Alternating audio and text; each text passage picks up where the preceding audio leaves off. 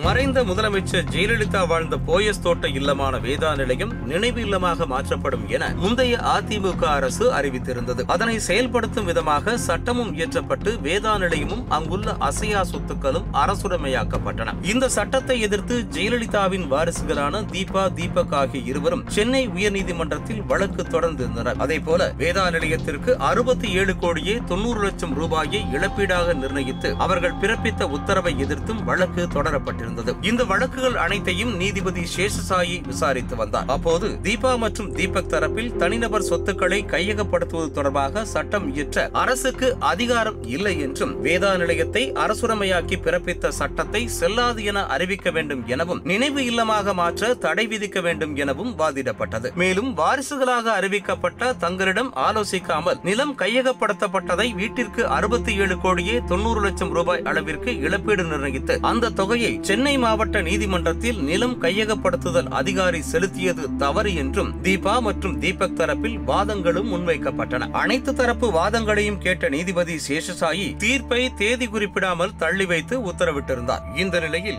இந்த வழக்குகளின் தீர்ப்பை இன்று பிற்பகல் இரண்டு பதினைந்து மணிக்கு பிறப்பிக்கவிருக்கிறார் நீதிபதி சேஷசாயி.